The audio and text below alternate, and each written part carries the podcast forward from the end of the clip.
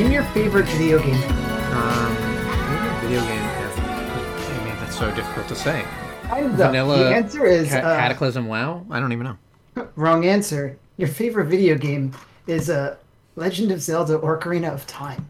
That's the one. Right. Oh, I didn't. Right, It was yeah. right on the tip of my toes. I didn't.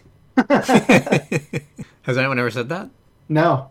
Yeah. The first one. Uh, well, I'm the first one. There it is. Uh, You, you know, you, you there's so many people on this big dumb planet that spins around aimlessly, rocketing through space, and you just think that everyone's done every single thing. But there it is. I did the. I did. That was the first thing I've ever done that only I have done, That's it. and it was that was it right there. I did it Right on the tip of my toes. right on the tip of my toes. It was right on the tip of my toes. I'll write that down as the name I, you know, it worked so well because the actual phrase was right on the tip of my toes. Does that? Can I hit it again? Can I get down. it again, or or does it work like that? Can it was right on the tip of my toes? Uh, uh, uh, oh, oh, Oh, you thought I was going to say All the right right. one that time, but I didn't. WTDG podcast. What a bad oh, start. May 30th. May the thirtieth be with you. There it is. That You we're almost hitting, missed hit, it this we're hitting month. all the favorites. No, I did. I did it. I think. I think I did it last podcast too, when you weren't there and you were in Texas. But I just came back from Texas, so now we're both back from Texas. We're both back from Texas. So let me tell you about my favorite part of uh, Texas. And this is um, it, it's the one thing that maybe would have convinced me to uh, live in Texas. And it's video game related, uh, which is that I went to uh, this combination brewery and arcade Oh, uh, oh, called wow. Cidercade. That sounds Uh, nice. And, and, and they That was in Austin, right?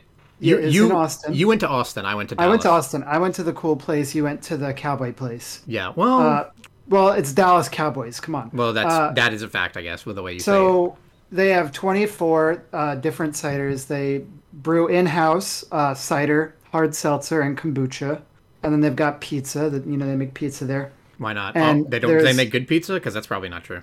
Uh, I have no idea. I th- it's Neapolitan style, uh, which is probably the only good pizza that you can uh, get over there. Like I, I mean, who knows? I had pizza twice. Weirdly enough. That's weird. Uh, so, ten dollar entry fee gets you access to over 150 games, which I thought was pretty impressive. over like 149. 150 cabinets, Yeah. uh, including like 12 pinball machines. Uh, I pl- maybe more than 12, but I played uh, the Stranger Things cabinet, which was my favorite.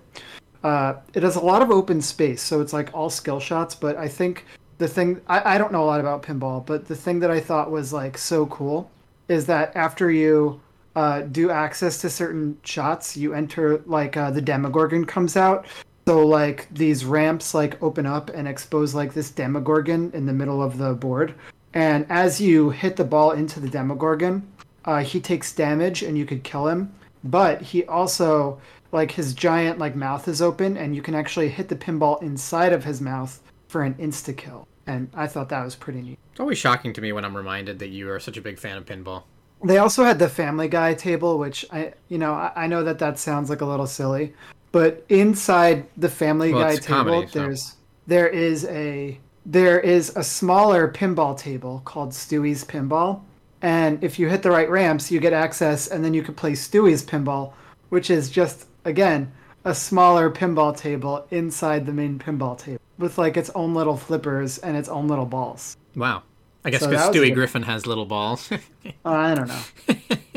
yeah, you should see uh, Brian's pinball table. They don't have. He doesn't have any balls. oh, Bazinga, right? Ba- Bazinga. So that place was really cool, and it's the one thing that might have convinced me to live there. But the the affordable neighborhoods are just so far away from all of the cool stuff. Uh, where it's just like the the city itself is brilliant. There's like so much cool stuff, great food. Like like the food is like relatively cheap. Things are like everything's like a five minute drive away in the city. But then the actual homes that are affordable again, affordable being the operative term, are so far away. Uh, and I just couldn't, I can't handle that. I have to be like, I, I want to live within 25 minutes of the city, you know? We live at such a horrible time, honestly. Like the just the, the terrible housing market. I, I, I the, the time for Austin was probably like ten years ago, and I don't even know what it was is up in- honestly three years ago. yeah. It, I, there, but it was still like a decade ago that when that when you were hearing the rumblings of like, oh, Austin's getting weird. All the hipsters are moving in, and uh, I guess over time, like it just had gotten so built up, and now that that ship has like kind of sailed. It's like the same thing of like of like now saying it's time to move to Brooklyn. Like now, it's not. It's not time. I had a good vacation though. I had some good barbecue. I I don't know. I had some good barbecue. I read a lot. I played Nintendo Switch, and uh, yeah, that's about it. How was your How was your vacation? Give me the Give me the shorthand. Very similar. Mine was was uh, family oriented. Oh, so you I, also went to Cidercade. I did not. Uh, probably the things that you liked the most. I didn't. I I did play. I did read a lot, and I played a fair amount of Switch um, when I could. But most of it was was spent uh, family mingling um, because I haven't seen my family.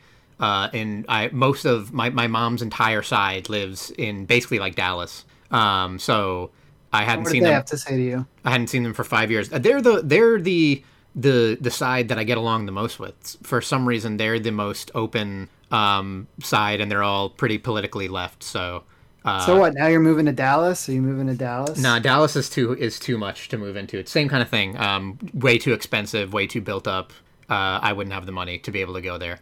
Um, but uh, so most of so yeah, a lot of that was spent uh, with family. It was very it was a very like booked kind of schedule of uh, go of like okay, so this this part of the family wants to see us uh, for lunch, and then we're gonna go travel over here, and then we'll go to dinner with this part of the family, and then we're all meeting up for this and like stuff like that. So it was um, very jam packed. Uh, I kind of like almost need a vacation from the vacation because I don't feel like uh, relaxed. It's not like I like I'm like relaxed this week. It's not like I'm like uh, feeling. Uh, I don't know if I. I don't know if you ever feel ready to go back to work most of the time. Um, maybe after like a long enough break, you're just like I'm losing my mind. I'm bored. Um, but but one week is is generally not enough. And then I just feel like I didn't have like any time to myself, which is what re- does relax me. Is like playing games or going to the gym and like all, I did was like eat junk food and ice cream. Bluebell is the best ice cream in the world, and it's only in like Texas and Louisiana and maybe some other southern states. Um, but they're by far the best. My favorite flavor of theirs is bride cake, which is a um, cake. Yeah, which is an uh, a uh, almond ice cream with amaretto swirl mixed with cream cheese and pieces of uh, yellow cake. Very good. I liked it. Uh, coffee is my absolute favorite, though. I think I just lied when I just said that was my favorite. Um, but coffee is my absolute favorite. They do like the best coffee. It's so good. It's so like subtle and but like still retains. It's so good. It's so creamy and, awesome. But, okay, now that you've told me those two, what's your real favorite? What's the third one? Oh, well, I had to give it to you. That my real favorite is no, that's my real favorite. But uh, right. so so yeah, so I spent most of that. I, I I got a lot of reading done. I read a lot quicker than I normally did, like because I, I, did get it like a bit of a chance to focus. Um, and I watched uh, whenever I also had a little bit of spare time. I watched Twin Peaks. I've been rewatching Twin Peaks, um, wow. and and that's a good show. Uh, so I read uh, Piranesi, right? Is that it? Piranesi? Piranesi. Um, that that you had recommended um, by Susanna Clarke. and I really like that. It's a really it, it's not worth mentioning that much about. It's a really good mystery. I would recommend it to most people. I, the the word we both kind of had come to is it's a very satisfying book. Um, they the, the book starts out with so many mysteries. Like the setup is this character basically lives yeah we could leave it in we this can, like uh... dream world kind of thing. So uh, how did he get there and like what's the what is the world what is the world around him and everything yeah. and and people should read that book. It's yeah. I wanted to. I wanted to give a little something. You can't just I think say. it won some awards or something. I don't know. Yeah. Figure it out. So that's good. And um, I haven't read Murak- any Murakami in I think like five or six years, maybe more. And he was still like kind of writing. I didn't realize that After Dark actually is a little bit older. It came out in 2004. Um, but I, I read uh, After Dark, which felt like a really good Murakami Murakami at his like better um, uh, than he is sometimes. Like I, I think that like one Q eighty four is a little bit of a mess. Um, Wind Up Bird Chronicles is also kind of a mess. Like I think when he goes into those like way overblown things that he's just goes too far off the deep end. And I really liked After Dark. I just it, it's like one of the coziest. It's if not the coziest Murakami because it uh, the entire um, novel is like 200 or something 250 pages and it takes place over the course of one night and it follows uh, several different characters, kind of like uh, over the course of like basically staying up the entire night, and uh, there's not like a ton of horrible stuff happening or like a conclusion that has to have to be come to if if you know what I mean like it's more just people making observations during the night in, in a lot of cases and there there is like a greater narrative but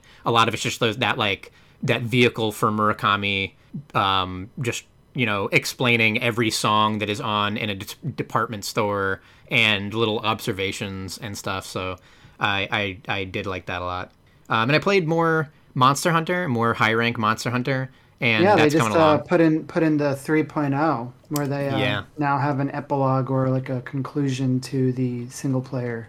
Yeah, I don't want to get like way deep into Monster Hunter. The one thing I would say is is I'm at a part where I need to do another one of the rampages, and I just I hate them. I hate them so much. They're one of the worst uh, modes of a game I've ever had to deal with. The first one didn't bother me that much, and I didn't know why people hated it so much. But the Apex Arzuros, um, and later on, I, I won't talk about what the next one is, but there's another forced rampage after that, and they're just. You, I don't. I guess they're just. They weren't meant to be played single player. They they are as, as a single. Yeah. Playing it single player is like it- it's intention. It's it's so poorly designed. It's it is it is so aggressively poorly designed to be played as a single player. The, the we've explained it before, but it's like you set up these cannons and it's basically a tower defense and monsters stream out and then you can either fight the monsters or jump on cannons and then there's a lot of like automated cannons. The main thing though that really sucks is that the monsters uh like most of them if they kind of like they, they have these massive hitboxes because you're up on these platforms so you have to be able to be hit by them.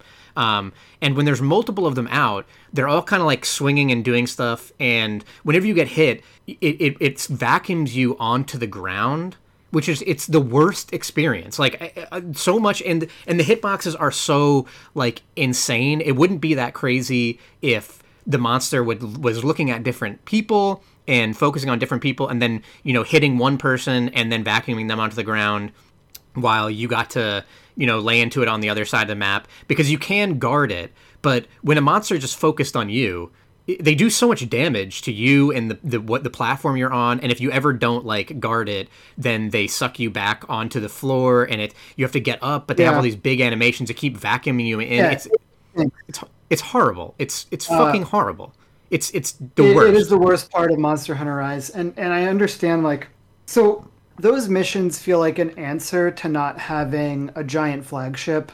Uh, in Monster Hunter like three and four, they had like a Jhen Mohran, which was like this giant. Uh, do you remember Sin from Final Fantasy X? It Yeah, was well, I played that. Jhen was like Mohran. this, this, this giant like fish monster that swam through the desert, and you were on like a ship and you fought him. And then in World, they had something similar, which was like Zora Magdaros, which was like this giant mountain of a creature, and you're like getting on it and fighting it. And, you know, it's very different from all the other hunts. And I, I feel like the rampages are kind of shoehorned into Rise to be a replacement uh, for those types of like big set pieces not being in there. But but it just isn't fun. And and the I mean the main reason is just like when I go to Monster Hunter, there's a specific thing I want to be doing, and it's like I want to be like using my weapon and like playing around my abilities and like you know like setting up like the the traps or like riding and, and like farming and picking stuff up but like the the rampage mode just kind of takes all that stuff away yeah, I And, mean, the, uh, the first time we were talking about it, it, it seems like from a top-down thing, it would be good because it's breaking up the actual doing, like just just constantly hunting. But I, I've played like 150 hours of this game, and I'm not slowing down. I, I absolutely love it, and I I get enough um, variation on uh, doing different weapons or different monsters. Uh, there's always different things I'm going. I, ba- I barely ever play the same weapon two hunts in a row, and that's kind of where I get my my variation from. And and I like doing it. And I've only really done it solo. um, and uh, like that's what I enjoy about the game. And having to do the the rampages that were just like so that are just absolutely not designed for single player that are like unfun eh, that are patently unfun in single player and that it like forces you and that there's even other mechanics based around doing the rampages to unlock like these passives to be able to put onto the weapons. Um, and certain weapons are that are really good come from these rampages so they really want you to do them and i i don't like it at all. If, if it was a once in a while thing and it was a binary pass fail like we just really want you to like we're, we're up you're up to another one of these gates where you have to do this rampage mission and when it's done we'll we'll give you the drop of the next set of content. I would be more okay with it. But the game really does want you to be like actually running these missions i guess. Like actually going in and redoing them and i, I don't think that they're that great. I don't yeah. think that they work that much yeah let's talk about some some things yeah, that about like something better games uh I've been playing Pokemon Snap still. Game is brilliant. Uh, I am constantly replaying levels to the point of it being hard for me to progress because I whenever you're going through a level, you know, like it's it's an on rails game and like you know, there are things where like you'll see something happen in front of you but you'll miss it and it makes you be like, "Oh, I want to go around and I want to start over and like get the perfect shot of that thing happening." uh, and that is constantly happening to me in in a way that makes it hard for me to proceed. And, and there's also like meta progression of like when, once you discover a monster, you'll a monster, a Pokemon, uh, you'll get like requests of like uh, where, where essentially there'll be like someone that gives you a clue about something where it'll be like sometimes Aipom will stand on his tail in a funny way, see if you can get him to do it, or there's a monster that's crawling around in the bushes over here. Can you try to figure out who it is? And every time I see one of those, it just makes me want to replay the level and be like, well, I want to I want to figure out who's hiding in that brush. I want to make him stand on his tail, you know, and that has given me like so much replayability that I just like have not gotten far enough in the game yet because I just I just keep playing everything over again. And it is just like so fun to just get like higher and higher scores. And, uh, you know, Pokemon Snap is the best Pokemon game uh, that they have released in as, as long as I can remember. That's not saying much, but it's saying something, right? Yeah. Definitely since Go. Go is pretty good. Yeah, and, and that wasn't them. That was uh, that was not Game Freak, but yeah, but that's a good game. That Pokemon Snap. It, I I can imagine a lot of people not feeling great about paying $60 for it, but so far, like, I've put a lot of time into that game. And I don't think I'm halfway done. There's like 250 Pokemon. I think I've seen like 60 or 70. So I've got a ways to go in that game. I think I just need to like push it a little bit more. Uh, but that's something that I was playing on uh, vacation when I wasn't watching TV. I, have also been watching uh, a little bit of The Sopranos been making my way through that, and I've just been playing so many video games. Uh, let, let me get you with some quick ones that I've been playing. So I played a little bit of Knockout City. Yeah. So what is that? I keep seeing that. That's that's selling pretty well. It's a three v three uh, dodgeball game, and it's really original. Like in terms of the okay. So let me correct myself. The gameplay is original, and the gameplay is actually really fun, and the maps are well designed and everything else about it is just terrible. Uh, specifically, like the aesthetics and the menus, but the aesthetics are like almost unforgivable. It, it somehow has no style at all. Like I think Jeff Gerstmann called it if Jet Grind Radio was designed by the cops. okay, and, and, that's and that's that, what that is. is. That is an extremely evocative sentence. Where it's like trying to be edgy and trying to be like you know, like streetwear, but it just looks like lame. Yeah, so it's just undercover. Yeah, so I, I feel like they'd really be onto something if they I don't know, if they just went like hyper stylized with it. If if they made it sort of like Lethal League style, then they would probably have like a, a game that people would be talking about. Uh, but the actual gameplay is like pretty good, where it's essentially just like it's a game of dodgeball, and you are you can like you pick up a ball. There are special balls like a like a sniper ball or like a I don't know what the other one is. There's like a bomb ball, and some others. But essentially, like uh, you throw a ball, you could uh, charge it at different speeds. Uh, there's no aiming. Everything is auto lock, but then there are there is essentially like catching. So someone could throw a ball at you, and you could catch it, and then you could throw it back. Uh, or you can fake a throw, where a uh, you know your character will do the throw animation. So you could try to bait out someone catching it, and then do an actual throw at it.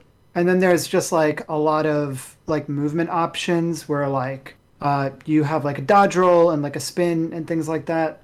And I found the gameplay pretty cool, but also it's not a free game. They were doing a free trial and then they decided that they will make the game free up to uh, account level 25. But if it looked better, I would be more interested.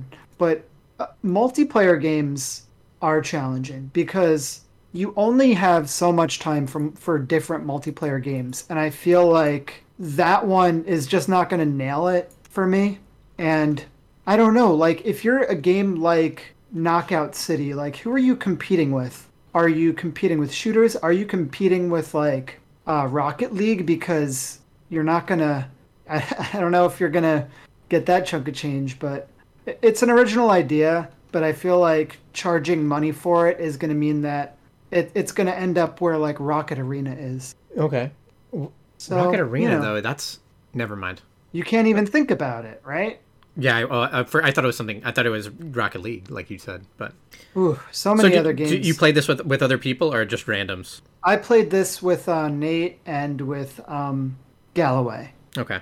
I think so. Galloway sort of had the same opinion of like we're gonna play it for this session and we're never gonna play it again and we all just kind of like agreed to that and you know it was fine the, okay. like i said the gameplay is pretty cool but it's not like oh you gotta try this or anything like that uh, but speaking on that on that multiplayer front you know if some one thing that i will say you gotta try this and i'll say it specifically to you is uh, hunt showdown uh, which also leads me to the fact that there is a big steam sale going on right now and it is uh, an open world sale a, celeb- a sale and celebration of infinite exploration, where essentially there are just tons of open world games that are on sale.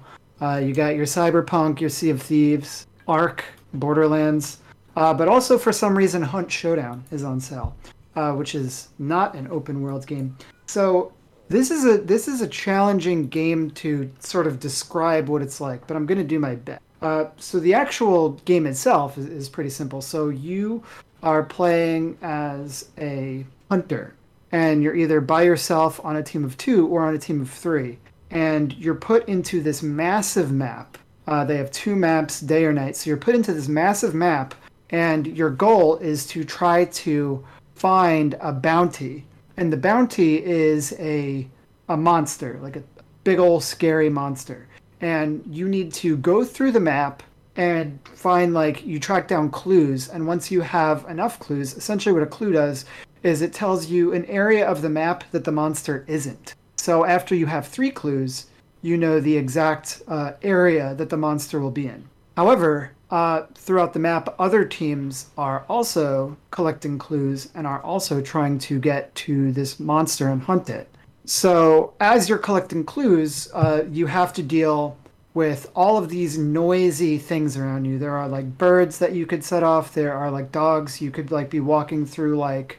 There's a lot of like wind chimes. Well, don't walk through dogs. Uh, yeah. That like are everywhere, and it kind of reminds me of um, like a Left 4 Dead because there's also like all of these zombies and also all of these like specialized zombies. So there's like this giant bloated zombie that like will create leeches that will follow you, and like uh, this car- this one that summons like a swarm of bugs that sends at you and one that when you kill it it like explodes and then like resurrects and goes after you again uh, and all of this is for the purpose of this they will slow you down and more importantly they will cause you to create noise so there is this delicate balance of i want to get through this area quickly so that i could get my clues uh, and you know maybe get some gear uh, but also there are other people around, so I need to be mindful of how I'm taking these zombies out. Because if I use my powerful weapons and go loud, I'll kill them, but I might alert other players nearby to me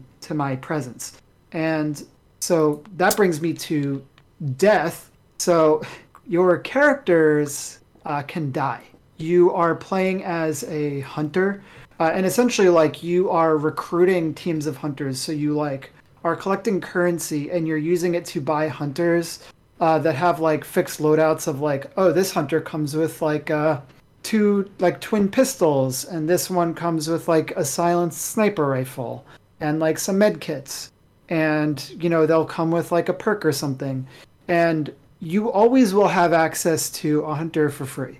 Like there is always one of them that you could always pick up for free of like, okay, I'm out of hunters, so I'll grab the free one or whatever. But you could also spend currency that you've accrued by doing bounties uh, to buy ones that have better stats. So the, the cool thing about this is that this is creating a real risk for you when you are going into maps because you really don't want to die because you're losing like the fact that maybe you've leveled your character up and yeah. you've gotten perks and the fact that a player could literally just like ambush you and like snipe you or any of that is like it is like pressure in like a pretty like intense and satisfying way. Because you also know that like if you kill someone that's the same. it's someone, like you, you, you take so much away from people instead of just like and, killing them and they respawning. And nate and i have actually been tearing it up. In in the in the last one that we played we ran into some like a team that was being really loud and they were like being they were being loud. They were trying to escape an area that was full of zombies, so like zombies were chasing them, and we were able to take them down. Uh, the other cool thing about that is you get their weapons, and when you get their weapons, they're your weapons. So if you kill someone who had like a really nice weapon that maybe they've like you know spent like a pretty penny on, that weapon is yours now uh, for at least as long as your hunter stays alive, and and that's that's really cool. Uh, and then later in that same match, we had found the lair of the monster and you have like access to this like dark vision and it tells you when other if another team is nearby the bounty. So we dark visioned and we were like okay no one's here. And then like so we started fighting it and then we dark visioned again and there were people nearby. Uh, so they essentially scared us off. So nate and i peeled off. We peeled off the monster. And by the way, like the monsters are like straight up terrifying. Uh, this one was a giant spider, and the first time that we fought it, oh, it was it, huh? It was it from the Stephen King yeah. novel. So it was like this massive spider, and we walked into this building, and we were walking around, and we were like, okay, we we have no idea where this spider is. And then we looked up, and it was just hanging above us, and it That's was pretty like, dope. so big. it scared the shit out of Sounds us. Sounds like Gohma now.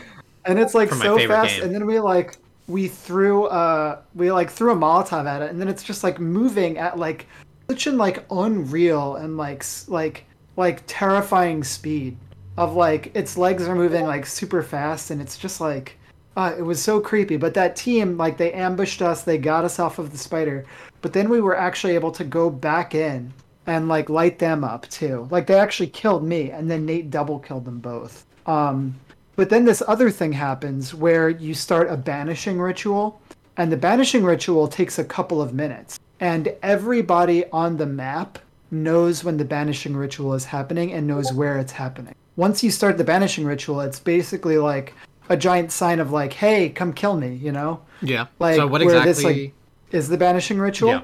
So it is essentially like you are trying to purify the area from the monster, and you are essentially once the banishing ritual is over, it's like takes a couple of minutes and you're getting rid of the monster. And once you do it, you get the treasure, which are like these bounty tokens uh, that you try to leave with.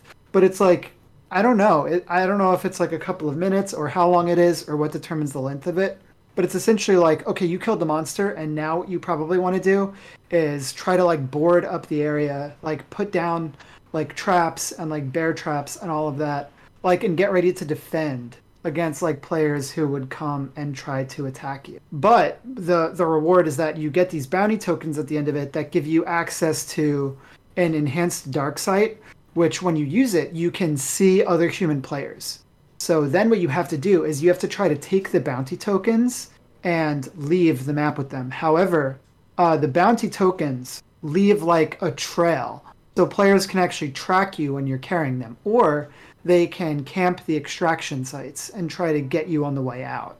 Uh, that hasn't happened to me yet. because there are like only throughways out of the map. You can also, if you want, at any time, if you're not carrying bounty tokens, you can just extract. So if you're just like, okay, I'm really low on health, uh, I don't have any bounty tokens, uh, let's just leave here so that we can keep our characters alive, uh, then you can do that. Uh, but if you have the tokens, then you want to try to extract. And once you get to the extraction zone, you have to uh, wait there for 30 seconds. Uh, but like I said, once you have those tokens, you get access to enhanced dark sight where you can see other players, but it's a very limited amount of time. You have literally five seconds of enhanced dark vision, so you kind of have to save it for when you really need it. And then when you exit and, and you actually get out and you've killed stuff, uh, you're leveling up your character, uh, which is giving you more perks, and you're leveling up your account level, uh, which is giving you access to an expanded character roster and an expanded uh, an expanded set of weaponry that you can use money to uh, like buy. So you could like buy weapons and equip them to characters, and you know all that currency you're getting from uh, killing other players, from killing the the like little zombies, the special zombies, and the actual bounty targets themselves. All of that is giving you this currency, uh, and then you go on and you you know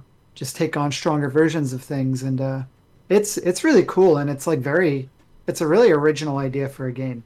Mm-hmm. This came out in what 2019? I don't know. It's been out for a while, but they've been updating it nonstop. it also has a lot of DLC. The DLC is essentially uh, you can unlock characters and weapons that will go into a pool that you can purchase from then. So it's not like I buy this weapon and now I have this weapon and I'm better than other people because I have it. But it's like I bought it and now I have access to it to then buy using the in-game money. And you can also I think I'm pretty sure that everything that you can buy uh, real, with real world money can also be unlocked in the game. In the same way that there's like uh, riot points and then there's like blue essence uh, and you can kind of get everything in the game that is like co- that's going to help you with combat using like blue essence. So it's kind of like that.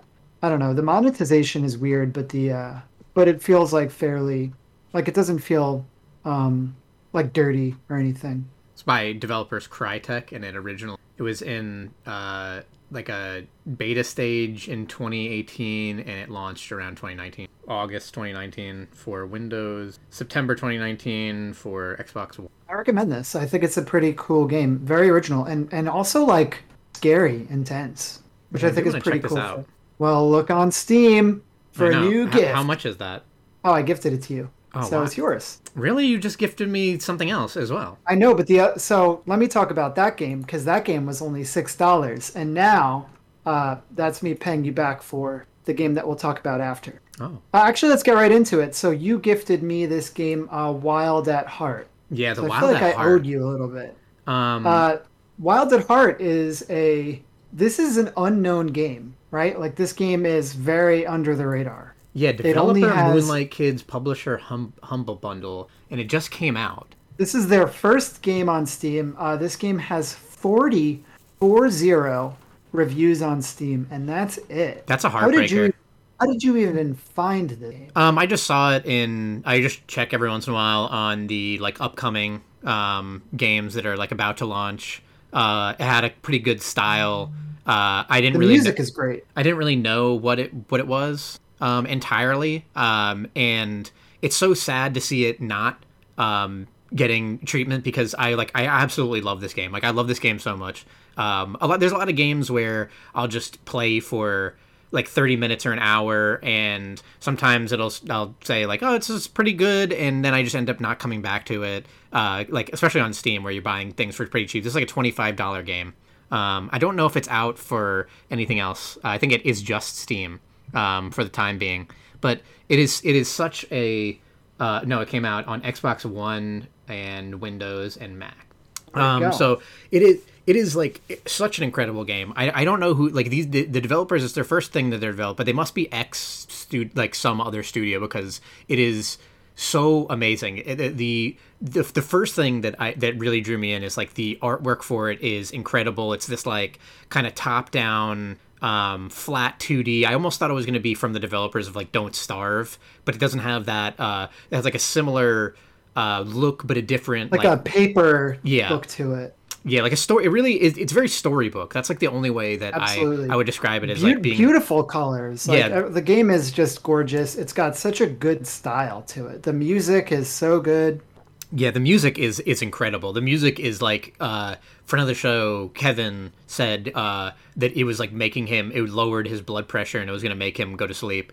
Um it really is like it, it's really like beautiful ambient music. Um So, what is this game? yeah, so the game is a bizarre cross. So it's most it's Pikmin at heart. It's not Wild at heart. It's Pikmin at heart, and and then it has a little bit of Luigi's Mansion. That's kind of the the thing. It's a Luigi's Mansion, and then it has a vacuum. It's Luigi's we'll get in- Mansion. we'll get into vacuums. Yeah, it's Luigi's Mansion and it has a vacuum. the The main thing that like draws me in and what I'm loving so far, uh, around eight hours in, uh, with with where I'm like, I guess, um, a quarter of the way through what it seems like. It seems like it's fairly, um, a little bit long. It it seems like it's it, it it's got some meat on its bones. Um, Uh, like a 12 to 15 hour game. possibly longer than that because I'm um around eight hours in. I've done like one of the gotten one out of four major things I'm supposed to have, and out of six of these Pikmin types, I have three.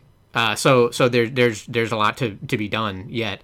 Um, the the uh, world like once it starts out and like you're you play as this main character that has this vacuum kind of thing um, you vacuum up like leaves and and anything else uh, uh, it is used for solving some of the puzzles um, and your main thing is getting all these Pikmin kind of people there there's there's six different types I've only really seen the first three. The the first one you get right off the bat is like immune to toxic. Uh, Yeah. pretty so when pretty you say quick. Pikmin, what does that what does that mean? Sorry. They're like for the, for the for the people at home who are uh, Yeah, this isn't- PlayStation gamers. This isn't like a super common style of game, I guess. So so you have like this this little army of people uh, that follow you.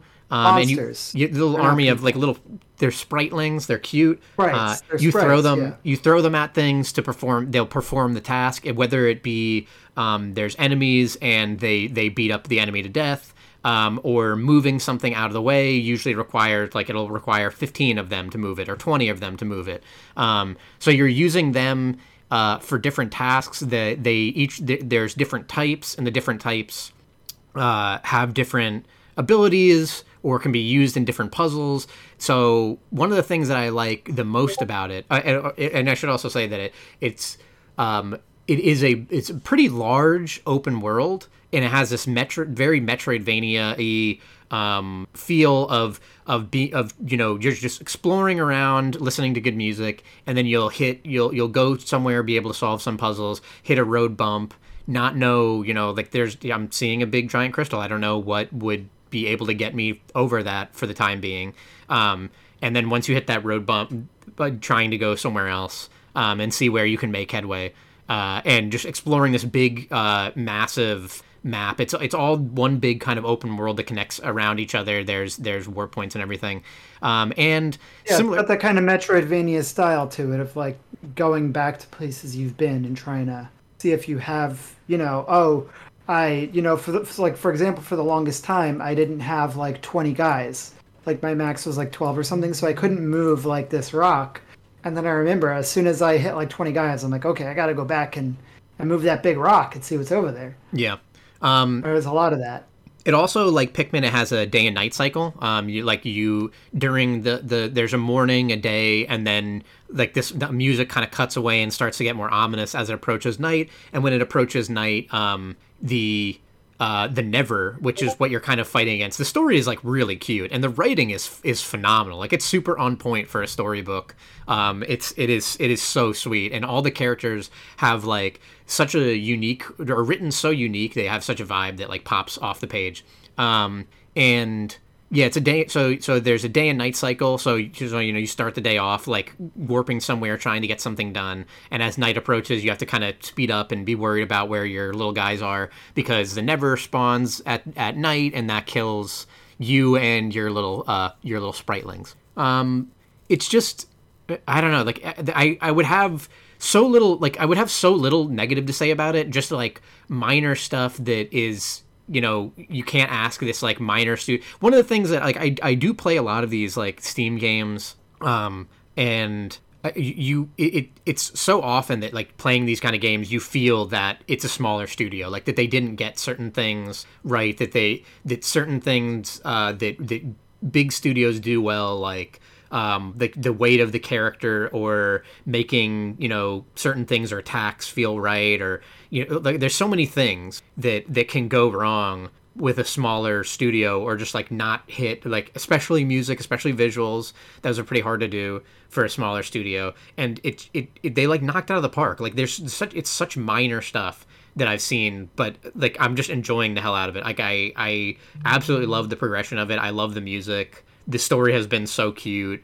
It's so hard for me. Like I, I just so wholeheartedly recommend this. Um I, I like i would like so aggressively like i bought it for you because i i just was like people have to um absolutely like have to give this a try. This game is so good. It's like so special.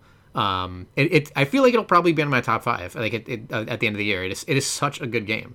We do a top three but i'll let you do a top five this we, don't we sometimes do a top five? We do a top five. We do whatever we want. It's our show yeah.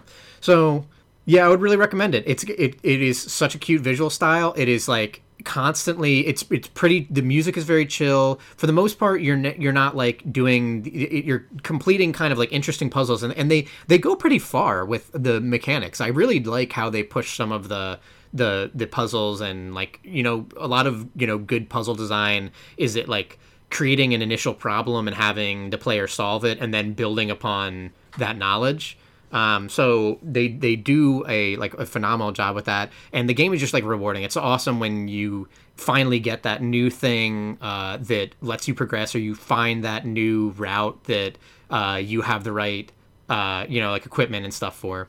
Uh, so I, yeah, just just it is super chill. It's super good. I I love the hell out of it. I recommend it so highly. Oh, you know what I recommend so highly, and you know what other game has a vacuum uh, is Slime Rancher. And it's so, almost it almost like just from the out from the outside, it reminds me of that because like there is literal slimes in in uh in this game, but it's also I guess you're are you like you're ranching, you're controlling these little things and vacuuming them up. So let me talk about this game. This is a farming game. So first off, or or a ranching game, right? Uh, pretty well known. Fifty, you know, fifty-seven thousand reviews on Steam with a 97% positivity rate, overwhelmingly positive. Such an insanely positive game on sale on this uh, sale that I mentioned, which is the uh, Steam Open World sale, because this is an open world game. It's not procedurally generated; it's handcrafted worlds, and what you are doing is you are a rancher who started your life on a planet called the Far Far Away, a thousand light years from Earth, and you've decided that you want to be a farmer and you want to harvest slimes. So you have a backpack, which is like you have like a vac pack, a vac pack. You know, so like uh, Wild at Heart or Luigi's Mansion. Oh. Uh, and you can suck up slimes, and then you could put them into pens. And then when you feed them, they create plorts. And you sell the plorts, and then you get money. And then you could use the money to build pens that you could put slimes in. And then you have twice as many like you have twice, you could store twice as many slimes, and you get twice as many plorts, and then you could build another farm.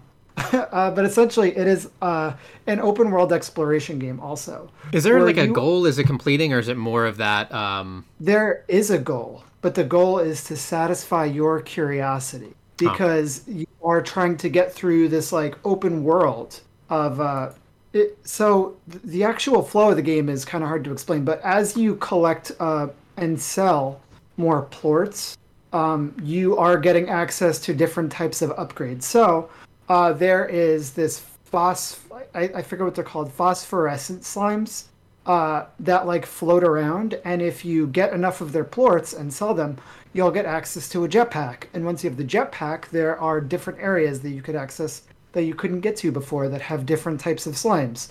Uh, so the other thing is that like all the slimes have like a different type of food that they like. Uh, so rock slimes will only eat vegetables, uh, and if you give them a, a heart beet, then they will uh, produce twice as many plorts. So you're trying. So you can also create like gardens. So it's like you could have your like your beets harvesting next to your rock slimes, and then you feed the you know them the beets and then you get twice as many plorts and and that's all well and good but but the other thing that goes on is that uh, the slimes can be bred. So you can breed, for example, let, let's say that you have a slime that you really want to harvest, uh, but they have a really challenging diet. However, when you breed slimes, it combines their dietary desires. Uh, and a very common slime is a pink slime. So you could breed maybe a slime that only wants meat, which is harder to obtain, with a pink slime, and then you could feed it anything, and it'll be fine with that. And then it, whenever you breed slimes, uh, you get a hybrid, which makes them more difficult to tend to because some slimes uh, act in certain ways. Like some of them can fly, so that makes it so that uh, they could leave the pen, or you have to put like a ceiling on the pen. And some of them will just disappear in the daylight. Like some slimes will only come out at night, some will only come out of the day. So if you wanted to like breed slimes, then you're going to have to take that into account. Like you, if you're going to breed a slime that will only be out at night, then you have to make sure that all of that is done uh, within like a cave. But essentially, like as you're unlocking more money, as you're selling these plorts and getting more money, you're unlocking like new parts of your farm that are giving you access to different things, and eventually you unlock like a laboratory, which like opens up like totally new, like totally crazy systems, which like upends the game entirely. There's so much going on in this game, uh, and I am just like I am hooked on this game of just like trying to find like the perfect setup for my farms and like just trying to find new slimes. I, I think I've only seen like seven of the slimes so far, but I think that there's like 20 or so. And then they can all be bred to create hybrids of all of them. So there's like a lot going on. Oh, the other thing is that uh, I mentioned that you could breed slimes by putting two of them together. But if a slime eats a, like if a bred slime eats a third type of plort. So essentially, like if you try to breed three types of slimes together, uh, you create an evil slime, a tar slime, who can kill all the other slimes. So you kind of have to be a bit careful about the way that you do the breeding, so you don't mess things up. So hard for me to understand visual, like what you would really be doing. I guess you're just you're so you just are just seeing what you can see. Well, it's like there is progression, and there's also like um, you will get like quests from people as you as you proceed, and as you. I, I don't know how the game treats like is is like keeping like I don't know what progress like how progress is actually defined, but there is also like uh, throughout the world there are also these giant slimes called Gordo slimes, and you have to feed them a lot of food, and when you do, they explode and when they explode, there are treasures inside of them that might also include uh, keys, uh, which can be used to open doors, which will take you to new regions. So it is just like I don't know. It has a progression in the same way that like Stardew Valley has a progression, but it's a little more uh, fluid. Like it is very much like this is a big open world. Progress the way that you want to progress, and and and I bet that there's also a chance that uh, the slimes that I'm seeing and that I've found might be different from the order in which you come across slimes in your game. That would be pretty cool. Hey, I, I want to give that a shot. Oh, I must give this. I am so captivated by this game, and that's that's Slime Rancher. I've been playing so many games though. Are there any more? Uh, yeah. Uh, so I also uh, picked up. Yeah. I also picked up Outward. Oh yeah. Oh, another yeah, open world game. So Outward is a hardcore old school RPG combined with a survival game. So it has like kind of like Dark Souls combat of like you know like light attack, heavy attack, do rolls, do you know blocking, and and there's is it like good or is it not as the tight? combat feels good. Okay. Uh, I I don't think that it is like Dark Souls tier. Uh, it is yeah. I I don't think that it is like as good as the Dark Souls combat system, but it is uh, serviceable and also there is enough uh, penalty in, in, the game to feel like uh, combat matters, and I and I think that that is that that sort of gives it some weight. But essentially, this is a it is exactly that. It is a survival game, so it has like mechanics of if you get hit, you're gonna bleed and you have to bandage yourself, and you have to worry about food and water and sleeping and like how much you're carrying and also an old school RPG of there is not map and there is not quest markers, and all that you have is like a map. You have a map of the region, but it doesn't give you like a marker on where your character is. So you have to use uh, like the landscape and follow rivers and things like that to figure out where to go. And the game essentially opens with uh, so them saying, "Hey, you have five days to get five in-game days to find 150 silver, or you're gonna lose your home." And friend of the show, Kevin, who I'm playing this with co-op. The game has uh, full full co-op, by the way. Uh, actually, two only or two players only. Uh, he actually lost his home, and he has to try to get it back. So he doesn't have anywhere like safe and secure to sleep anymore because he couldn't pay it back in time because he kept dying and he lost his home. Uh, the game also has like a Dark Souls style save system where it's kind of just like saving all the time, and if you like try to like there's no save scumming and if you die it like instantly records it and saves that moment because you don't get to uh you don't get to go back on that when you die so there is like a real weight to um to death. And at the start of the game it's so crazy because they're just like you have to go collect this gold and we're not going to tell you how to do it. Like just go out there and figure it out.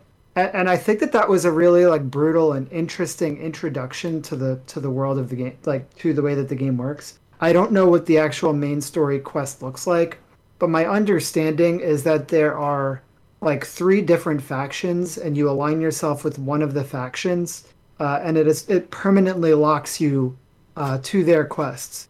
So very different from the way that like Elder Scrolls does it, where it's like, well, I can be in every single guild, and I'm in the Mages Guild, and I'm in the Dark Brotherhood, and I'm also the the King of the Fighters Guild, and nobody knows who I am still. Yep. So it doesn't have any of that, as far as I could tell, because it seems like you can only really take one path and then stick to it, which kind of goes with the notion of this being like a pretty hardcore game. I, I haven't unlocked magic yet, and apparently, like getting magic and getting to be a mage in this game, it, it has like a pretty complex and deep magic system. But they don't. But you start out as a normal person, and if you want to do magic, you have to like attune yourself to magic uh, by going to like these ritual sites as as as I understand it, and like essentially like I don't know what the process is, but the process for getting magic is kind of complicated. Uh, but other than that, uh, there's not like leveling up or anything like that. Like you're crafting better uh, weapons and armor, basically based on like the monsters that you kill and what you find. You're getting access to armor. Like the best thing that I found so far is like you know at, at, when you're like scraping by in these games and you like find an item, it's like such a good feeling Yeah. and we were like scraping by in this cave and like anything in in this cave could like kill us at any moment. Uh and i was able to find like this mushroom shield and it was such a relief because it was the first shield that i've seen in the game and it like totally changed things for us. It like totally changed our luck around we were able to actually like take a hit and survive without having to bandage up. And then i was able to just like take aggro on things and like have him kill them.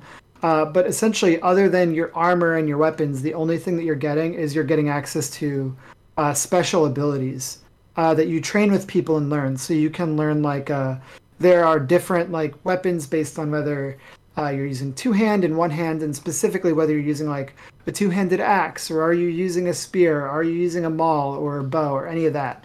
And there's like if you- could go and you could do daggers and then work with like sneak attacks and things like that. So there's like a pretty good variety of uh, gameplay styles and like the way that the skill tree like will work but i'm, I'm not far in it enough to really talk about that uh, it, it it reviewed surprisingly well like uh, pc gamer gave it uh, 89 out of 100 but but the reviews for it on steam are a little less impressive where it's only like 74% positive and i feel like a lot of the negativity is just around the game being very like obtuse and brutal uh, but I'm digging it. I, I think it's a it's an interesting and and, and in, in this in this world in, in this this economy? economy it's it's a pretty unique experience where they don't really make uh, RPGs like this anymore. Well, that's good. Do you have anything? Do you want to hear about more games? I guess so. Oh my god, That's the okay. that's the solution. That's the the purpose. Uh, I'll dip my toes in a little bit and tell you that I I I got back into Monster Train a bit. I played the new There, expansion. there, okay, there's an expansion. There's an expansion where they've added a sixth faction to the game, and it's a pretty cool faction essentially. So we've talked about Monster Train before. It is a tower defense style uh, sort of deck builder slay the spire uh, where at the outset of the game you're choosing a primary faction and a sub faction and then you're getting like a, a really powerful like champion card from your main faction and then you're essentially just like building up your deck like getting access to new uh, creatures and magic spells and you're buffing them and you're just it's a it's a run based game where you're just uh, you go you know you do your best then you you uh, try again. It's a roguelite. That that's the word right there. It's a roguelite. So the new expansion adds a new faction to the game that essentially has uh, they're a worm faction and the way that they work is they are trying to in, infest the area that you're in. And essentially like as you infest it uh, your character you, you essentially like have this extra currency going on of like how infested is the room that i'm in? And then it lets you use more powerful cards. So it's essentially like a resource based clan of like you are using cards to generate infestation and then you're using other cards that are extremely powerful uh, to spend them so it's interesting because uh, similar to slay the spire the game has an energy system and with this faction, you're kind of working on two energy systems at once, which is like your primary energy and then your infestation. Uh, so that was a pretty cool faction. And it's cool also because when you it, it's not like you're unlocking a new faction. It's you're unlocking a new uh, you know, you can combine this faction with the other five factions in the game, and it's essentially creating like seven or I don't know, like six or seven new uh, gameplay styles that you could go for by mixing uh, this clan with the other clans that are currently in the game. Uh, so I'm digging that. Monster Train still still pretty underrated. I mean, it it has it, it reviews overwhelmingly positive on Steam. Like it has t- amazing, terrific reviews, but I feel like it's still a little bit you know niche, a little bit uh, not well known. That's interesting. But, I thought it was more uh, well known at this point, but I guess not. You want to hear about some more games? Just keep going. I've been playing some Mass Effect Legendary Edition. it's it sure is Mass Effect. For it's better. Steam? Okay. So I'm playing it on Steam. Uh, I am playing Mass Effect One, uh, which I have not played in a while. So I've never played Mass Effect Three. I played Mass Effect One on Xbox 360 when it came out. I I think I beat that game in like the first week or two that it came out. So it, it's weird going back to this one because uh, I thought I I remember absolutely nothing about Mass Effect. Uh, did you play Mass Effect? I did. I played all the Mass. Well, I played the three Mass Effects. It would be surprising if you hadn't, but uh, I, I going into this, I was like, I remember nothing about Mass Effect, so this will be cool. It'll be like blank slate. Uh, but then as you go in, you kind of start to remember things. So like you get to the Citadel, for example, which is like the main city, and then you're like, oh yeah, the Citadel. I remember what happens here. Or oh yeah, the keepers, those little creatures on the Citadel. Now I remember those things. Uh, and it's kind of been that process of like going through the game again and just like remembering little by little all the things that I knew about it. Uh, they've redone the gameplay, so now there is there used to be like this ridiculous weapon sway uh, if you're if you weren't proficient in a weapon, so they took that out. So now uh, any class can use any weapon. There's no weapon sway. Obviously, if you are using a weapon that is better for you, you get access to all sorts of additional benefits, better damage. The game looks great. Uh, it looks amazing. They updated all the visuals. They added, I don't know if they added DLSS. They might have. They added HDR. I, they might have added ray tracing. Not sure, but but it looks great. Um, so here's it, it feels like an old game though. W- one thing that I found to be like so shocking about it, especially after playing games like Cyberpunk, is how empty all the areas feel.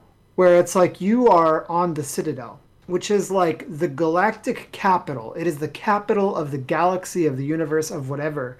Uh, and you're walking through mostly empty areas where this is a place that has like millions and millions of inhabitants, and you are walking through mostly empty corridors, which is so weird when you compare it to like modern games like Cyberpunk that actually feel like lived in in a way, where it's like, okay, people aren't doing like complex routines, but there are people here, you know. Yeah. And I think that that is the thing that has been the most um, jarring to me is is that, and also like I'm doing the Renegade playthrough, and it, it's so funny. It, it's so funny the way that like the voice lines work in that game, where your character, because of the way that like the dialogue system works, your character will go up to someone and they'll be like, "What's the situation?"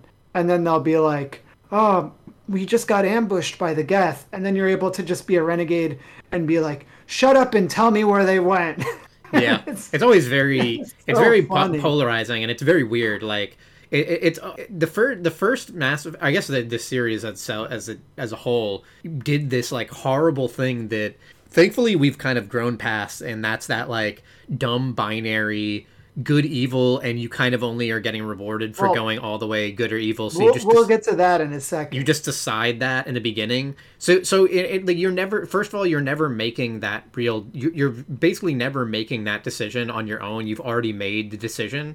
And it's also especially weird in mass effect because like you said like the same voice actor does it but it's so it's delivered so weird. Like the like the i feel like all the regular dialogue is delivered in the paragon way of like hey how are you doing? And then people say ask you that that thing and then the prompt the the good paragon thing is okay then i would love to help. And then the renegade one is always just like well you deal with that on your own you shit piece like it's so weird it's so we're, we're in a war right now. There's gonna be casualties. it's like but you just said hey how you doing like you prompted the question why like why are you getting so angry I know it's so funny. You if you take that for what it is, especially as like knowing like this is an old game, th- then I think that it's totally fine. And I actually uh, love it because it just feels like so like campy to me. yeah And maybe that wasn't their uh, intention, but the original Mass Effect is 14. Is that right? 14. that makes sense.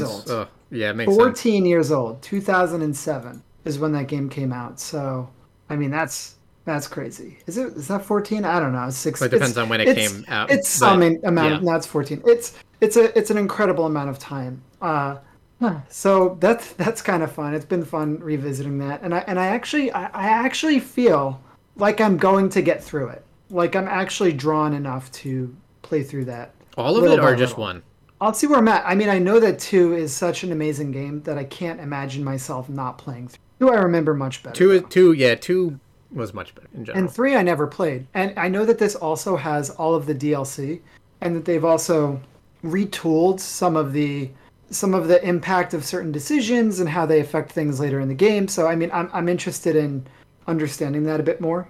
Yeah, and and like I said, I, I never played three, uh, so I'd be int- interested in trying that. So you, you know how you said that Mass Effect does a thing with good and evil, and that games don't do that, that anymore. oh no do you have a game that does this So I've been playing Biomutant. oh Uh, you've seen this game. You've you've heard of this game. So uh, Biomutant, you can play this uh, for fifteen dollars on EA Play Pro, and uh, you can also play Mass Effect Legendary Edition, and you can also play Knockout City. All of this is available on EA Play Pro.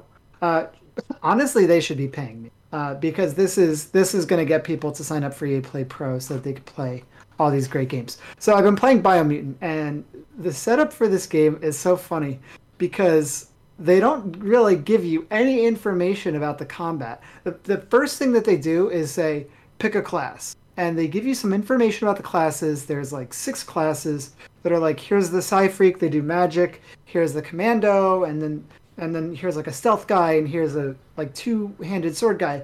But they make you do any of this before you do any tutorials or anything Oh, yeah that's pretty bad Ugh. which is like annoying because you actually don't know what you're getting into. This is also a problem with Mass Effect 1. These games are very similar, where you choose a class and they don't actually tell you uh, what any of it means. Where it's like, okay, you want to be a, a sentinel. That's a mixture between the biotics and the soldiers. So you get a little bit of this and a little bit of that. Surprise, you can't use sniper rifles.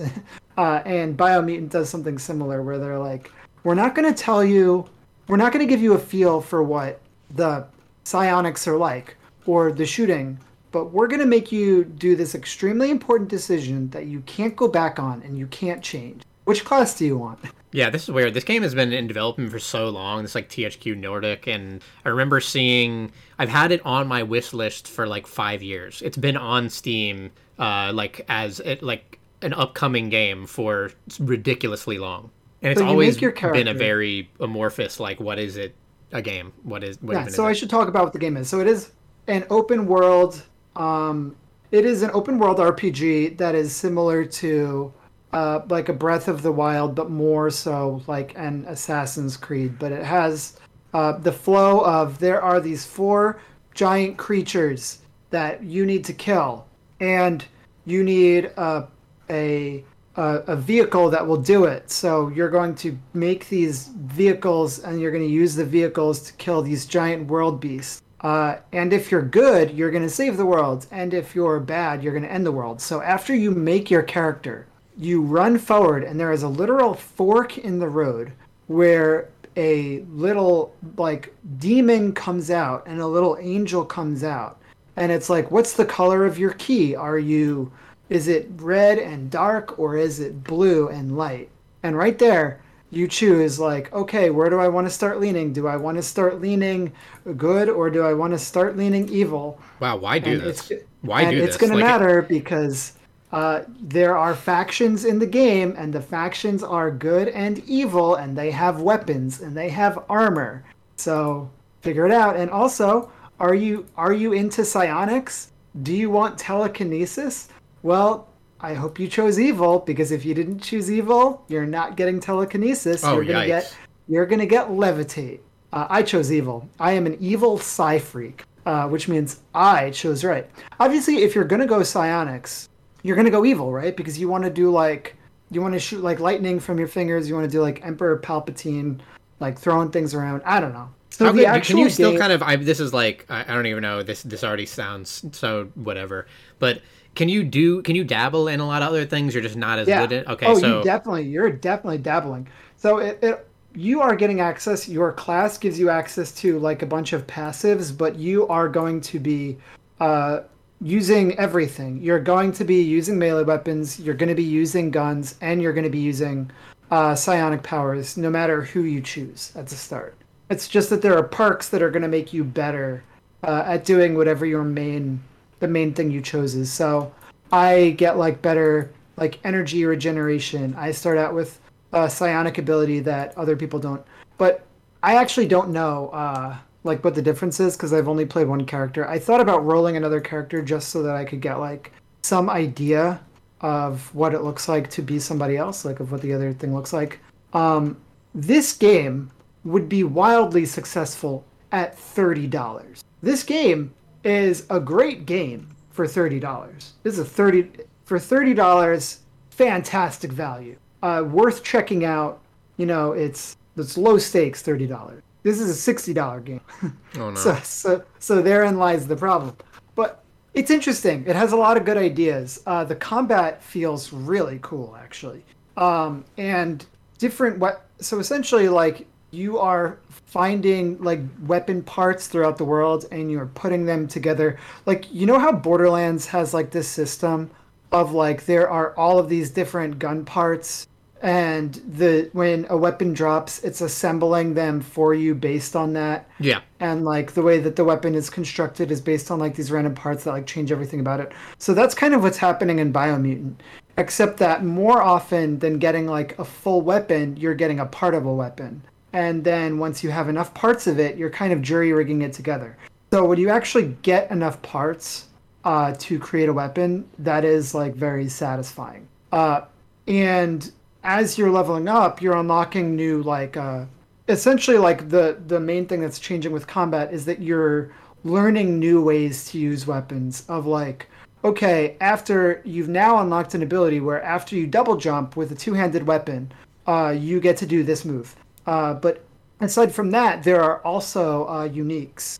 And the unique weapons have uh, their own unique movesets. Um, so for example all of the all of the factions have unique weapons and uh, like the thing that I mentioned earlier of like the evil factions have weapons, light factions have weapons. So you can get all of the weapons, and the way that you do that is by completely uh, you either befriend the clan and you get the weapons, or you completely eliminate a clan, and that will also give you the weapon. Uh, so, for example, I completely eliminated the uh, the first good clan that you run into, and I got access to like a boomerang. So the boomerang was pretty cool because it actually fully replaced like my ranged weapon, and you know it doesn't have ammo, so I never have to reload it. So that's pretty cool. And it has a unique move set where after a double jump, I can uh, use the boomerang, and then I will do like a twirling dash towards the target. So I, I am so far very impressed with the uh, diversity of options in the combat. Just because of like the different way that all of the weapons operate, the fact that there are unique weapons that play like you know that have like their whole their whole systems going on. Uh, then there's the psionics, which is a whole other thing. There are mounts that you're you're out in the world and you're collecting mounts. This game has a lot going on, and like I said, the combat is actually pretty cool. The enemy variety is pretty cool, but there's just the main problem with the game, and the reason why uh, this is more of a $30 game than a $60 game is that it's kind of lacking in substance. There is nothing that is really propelling you forward other than like I want to level up and see more cool weapons and like get a cool mount and move really fast and I want to, you know, unlock the high level psionics or whatever. But the there isn't that kind of draw that you had in like Zelda where in Zelda, it's like, okay, I want to go to that place because I just want to see what's there. And that's interesting to me. This game, the reason why I said it's kind of like Assassin's Creed is that there's kind of like this very checklisty nature to it. Oh, I don't like that. Where when you enter into a new area, it's like, okay, this area has a, a legendary melee weapon and it has um, two resource totems and it has an old world gadget and you're essentially like you go to an area and then you're like trying to complete like this checklist. And like i don't know like that's that kind of makes the the exploration feel just a little less a little less impactful for me. Yeah. like it, the world is beautiful. The game looks great. It like runs great. It, it feels pretty good to play. It's a it's a little floaty. There's not as much impact as there could be. Like i wish that there were more uh, impact to your hits and to getting hit. Um, oh, and then the other thing that's really weird about this game. So this game has a narrator, but the issue with the narrator is that okay, so none of the creatures in the game speak English. So the narrator is acting as a translator for every oh, that's not good. Piece of dialogue in the game. This is bad.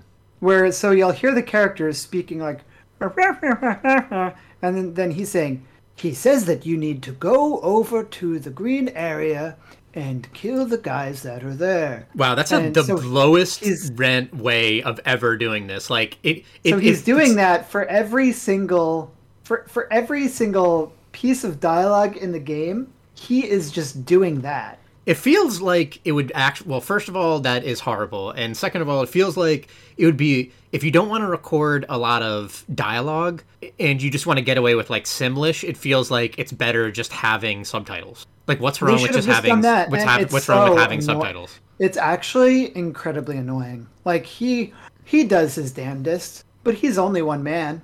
You know what I mean? Oh, well, you almost so said it, it like a narrator. The oh narrator oh tries his best. He does his damnedest but he's only one man. He is, dude. It's so it. That is that. No, that just sounds horrible. So this, this like game, really you, you kind of like wiped good... this game off my.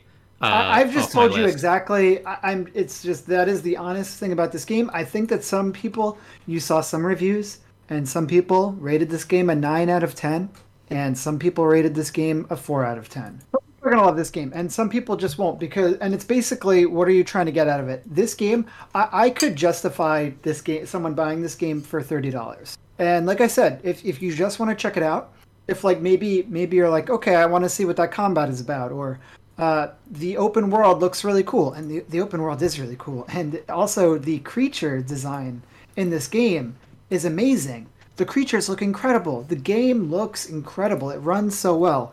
And you know, maybe for $15 on EA Play Pro, I would say, yeah, check this out. And for $15, right?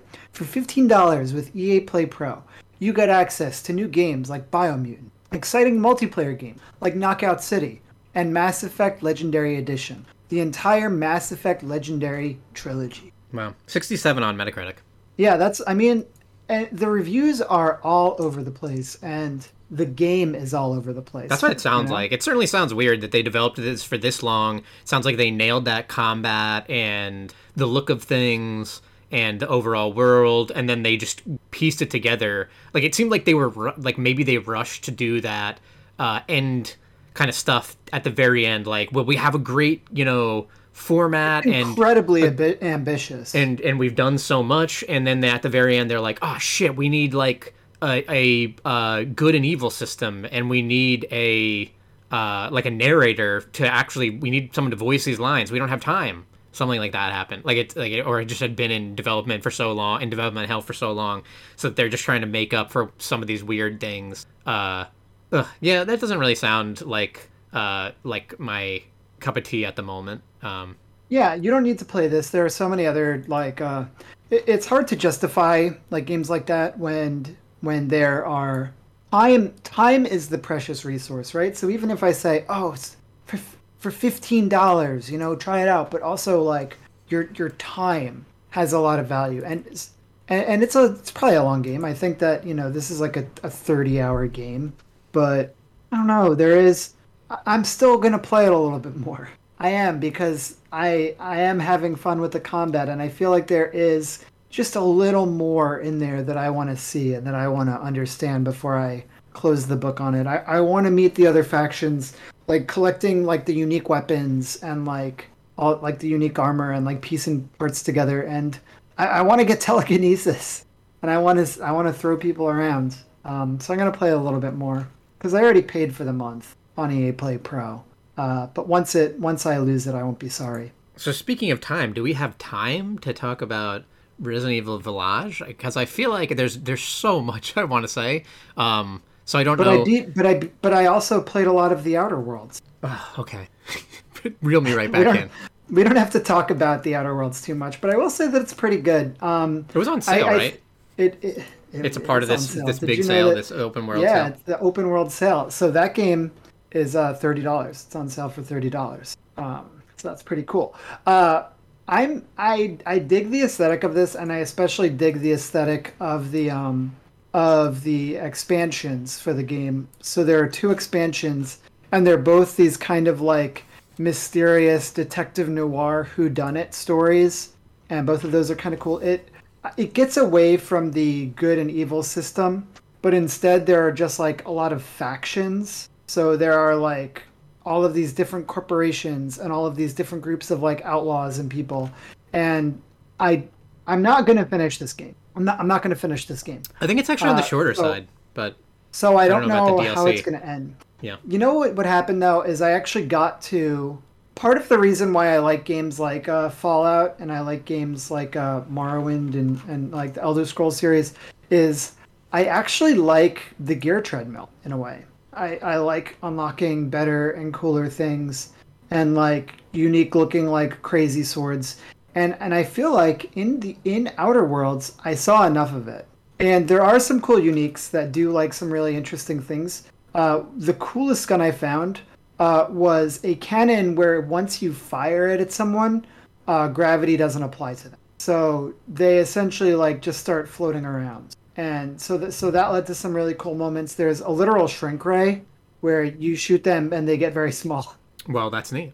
Uh, so so that kind of stuff was cool, but I don't know. Ultimately, like I got to a point of like I maxed out like my lockpick. I hit like 150 lockpicking, and I I realized that anything that I could lockpick that takes 150 lockpicking, that there's some other way in, and it made me feel kind of bad because like I spent all of this effort getting to 150 lockpicking. You get 10 points, 10 skill points a level, right? 10 skill points a level. So the actual investment to get to 150, like because you hard cap at 100, but some things ask for 150. I got 150 lockpicking, and I realized that pretty much everything that takes that much you can find in some other way. You find like a key.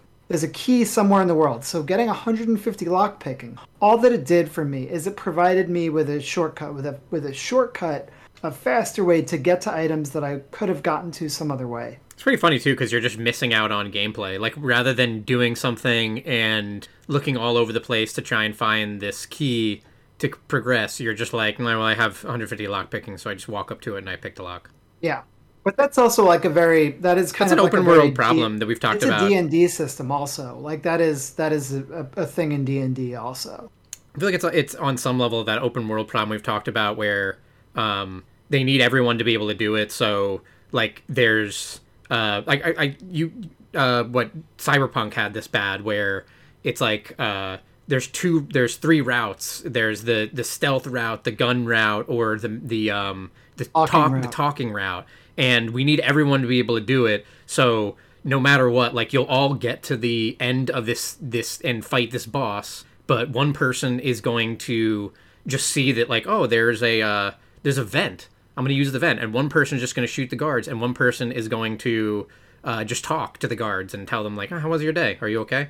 Yeah, like there's a- a some games have succeeded in this. Uh, definitely older older games that are willing to let you fail do such a better job at this.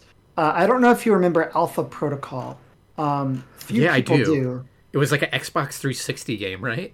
Yeah, with like hardcore, intense RPG systems. But the funniest thing about it is that the last boss in the game, you can talk them out of fighting to. It's an Obsidian game, also. So it's Obsidian Entertainment. The last boss of the game, you could you could be like, let's not fight, and they'll be, and if your skill is high enough, they'll be like, all right, let's not. Dope. And that to me is just like, that's good stuff. So I don't know. Do you have? Do, would you want to talk? I would like to, but I think that it, it's. You I, want to talk about spoilers for I- Resident yeah, Evil I, I would. I would be absolutely fine with that as long as you're fine with that. Are we done talking about other games? I want. I. I almost just want to talk about Village. Like I. I. I love Village. Nothing to say about Valorant tournament. Uh, the Valorant tournament was the. It was the Reykjavik. Uh, it was. Reykjavik. Yep. I it was how it, was an incredible it was it it, was an incre- it was every I feel like I, I end up saying this every Valorant tournament but it was the best Valorant tournament there uh I, one of the uh, Rivington I think was talking about One that of the best esports tournaments. one of the best v- e- it, it- yeah like, actually I'll say that too actually it was one of the best esports tournaments it I, I the whole week I could not stop thinking this couldn't get any better if they literally wrote it on a script. And they were joking about a script the last day. Like there was just so many it, it, it, was the, it was a tournament of overtimes and uh like you know the entire thing being flipped on the head. The teams were playing like especially the the by the by the end of the tournament the teams that were alive in the end of the tournament were playing at like such a ridiculously close level of like just just games being won or lost by one play in overtime. Um and it was insane. Like it, it was it was cool. Uh for the most part like uh it it, it represents a good uh future for valorant. The one thing i would say is like it just shows more and more that like agent balance i don't think is where anyone should want it to be at. Like the the best players end up like the, the big fragger kind of people end up playing on uh, Jett, and I, there's there's currently no character that like competes for that role, and because of it, it's just like she was like everywhere in the tournament. The only other time that you saw anyone else was like tens playing Reyna but for the most part, the position of like like Jett is its own position in this game. Uh, where Yeah. where So they. I don't think so. I think what you said is a little unfair because you said that the character balance is off, and I would disagree because we actually saw every single character in the game. I was surprised that Played at this Brimstone is a is in the game as a mostly as a a uh, dust pick. Um, not dust, bind. Uh, he gets played on uh, Haven by some European teams, Yeah. but yeah, every single character saw play. Skye saw a lot Uh, of actually saw a lot more play than I only thought. lost. Uh, definitely, Yoru is the weakest character in the game, and I nobody could argue that Yoru is far and away the worst character in the game. Uh, every other character viable. Some of them are situational.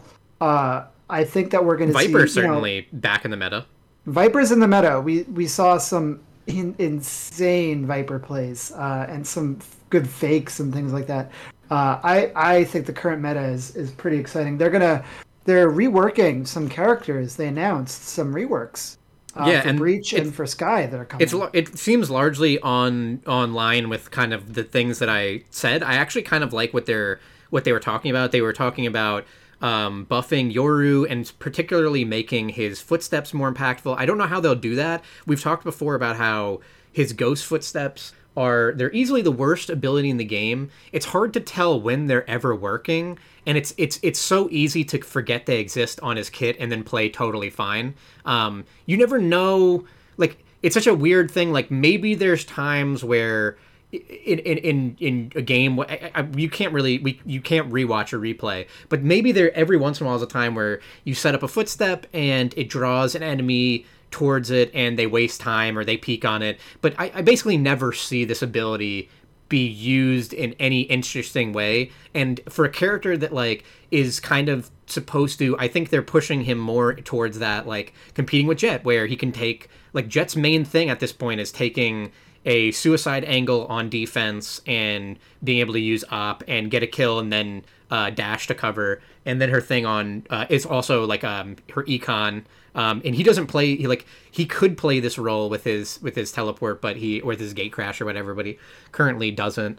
Um, but really, just that that ability is so forgettable. It's it's not a he he to be more like Jett. He would need more abilities that you are, that are in fight abilities that are abilities that you could just like throw out and like in the middle of quickly in the middle of a fight and i don't know how they would make that into a more interesting useful ability um, and uh, they for skye and uh, breach they were talking about uh, taking some of the power away from their flashes and putting it onto the rest of their kit um, the, the the flashes are so powerful. They have three of them. They're so frustrating. They last for 2.5 seconds. And in, in non-pro play, I've experienced a lot of like getting flash for 2.5 seconds, and then before the flashes, like then just getting flash right as soon as I'm coming out of that flash and that kind of stuff can be really frustrating. So I don't know. I wonder what they'll do. I wonder if they are experimenting. Do, you know how they did the replication mode with it's the, either going to be yeah they're going to do diminishing returns on flashes or they're going to do a cooldown on flashes so they're going to make it that if you've been flashed recently you have some kind of resilience to getting flashed again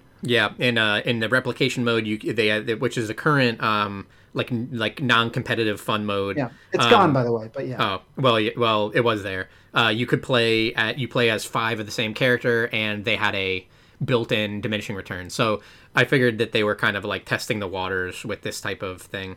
But yeah, Yeah. it was a it was a phenomenal tournament. I was so happy with it. First LAN, uh, happy with the results and happy with the games overall. How, how could I be any more happy with it? Um, the, the gun balance is great. The the I, I guess yeah, the current meta is pretty good. It, there's there's popular picks and and situational picks. I still feel like there needs to be a little bit more of a um, like analog to Jett and a little bit more of a character that kind of competes with that that role more. And I could still see some brim buffs making him a, more than just like a one map kind of guy.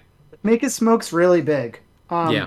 so the rest of the podcast is just going to be resident evil village uh, so if you don't want to hear about resident evil village story then you can uh, go away for now next time Um, man, I, I've been talking to friend of the show Jay about this a lot. Uh, a lot of Did he people, play it or a lot no? of people are. Yes, he beat it.